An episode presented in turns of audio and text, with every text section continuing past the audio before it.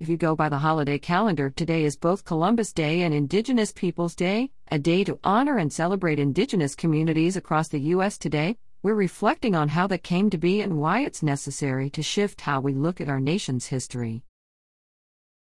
Colonization resulted in the genocide and mass displacement of indigenous communities worldwide, causing atrocious historical harm that persists through the present day. This discrimination is why, globally, 370 million indigenous people make up 15% of the world's extreme poor and suffer higher rates of landlessness, malnutrition, and internal displacement than other groups. A 2017 study shows that over half of indigenous communities living on tribal lands or other majority native areas in the U.S. have experienced racial or ethnic discrimination when interacting with police and applying for jobs. And years later, the COVID 19 data on Native Americans has been called a national disgrace by leading researchers. This history is rarely discussed in U.S. history books. However, we often glorify the colonizers in that narrative, which is the focus of Columbus Day. Christopher Columbus is not the famed explorer we learned about in school.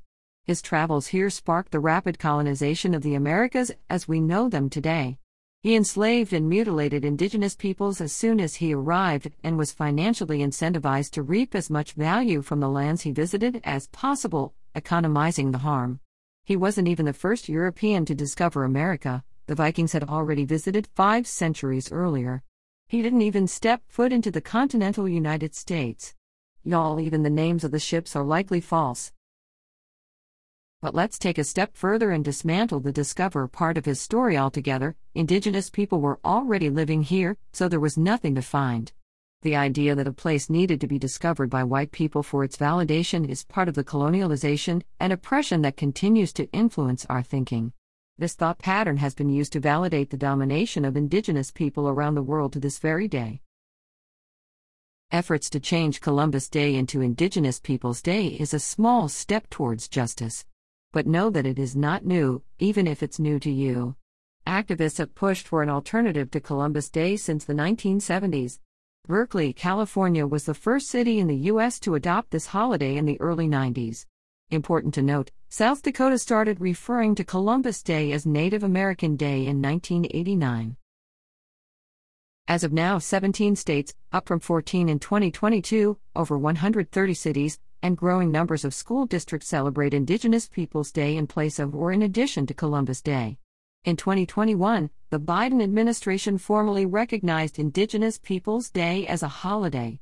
It is not federally recognized, as Congress must pass legislation to make it a federal holiday. However, it is a step forward, thanks to the efforts by Native and Indigenous people campaigning to establish the holiday. You can dive into more about the process and any opposition for various locations in this New York Times article. Bailey Champagne, tribal citizen of the United Houma Nation, shared the following quote with NPR it's about celebrating people instead of thinking about somebody who caused genocide on a population or tried to cause the genocide of an entire population. By bringing Indigenous Peoples Day, we're bringing awareness that we're not going to allow someone like that to be glorified into a hero because of the hurt that he caused to Indigenous people of America. End quote. After centuries of erasure and oppression, Indigenous people deserve to be celebrated more than one day a year. This initiative shouldn't be considered merely a replacement for Columbus Day. But as we advocate for the change, we must remember that Columbus Day itself is incredibly harmful, and disavowing it is a distinct issue. We need to reject the whitewashed and glorified story of Columbus as a famed discoverer and acknowledge the harm he created to native communities through his colonization.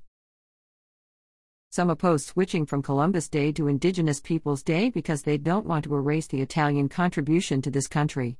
Italian immigrants have celebrated Columbus Day in the United States since 1792, and Italian Americans lobbied to create Columbus Day as a nationally recognized holiday in the early 1900s. This particularly resonates in New York, which has a large Italian American community. The state, often known for its relatively liberal slant on supporting similar issues, still recognizes Columbus Day. Former New York Governor Andrew Cuomo said, while opposing the removal of a statue of Columbus in Manhattan's Columbus Circle statue, that it has come to signify appreciation for the Italian American contribution to New York? A bill to change the designation of Columbus Day to Indigenous Peoples Day for the state of New York was introduced earlier this year, but has not passed. This also contributes to why some of the communities mentioned above celebrate both Columbus Day and Indigenous Peoples Day. Google Calendar, for example, includes both if you have holidays in the United States toggled on in your view. But this is a conversation about not just the actions of one person but the system that prioritizes one narrative over the other. Columbus Day stands for more than only Christopher Columbus. It's a nationally recognized holiday that glorifies our nation's history of oppression, enslavement, dispossession, and genocide against indigenous communities. It positions the United States as the land of the free without acknowledging the free people who had their land taken from them for this country to be built. And as it persists, it works to justify the continued harm against indigenous communities. I'd like to see a federal holiday that holds non Indigenous people accountable for repairing and restoring Indigenous communities' rights. That's why it's essential that, as you move to honor Indigenous Peoples Day, your efforts go past today and into tomorrow. Renaming a holiday alone is insufficient.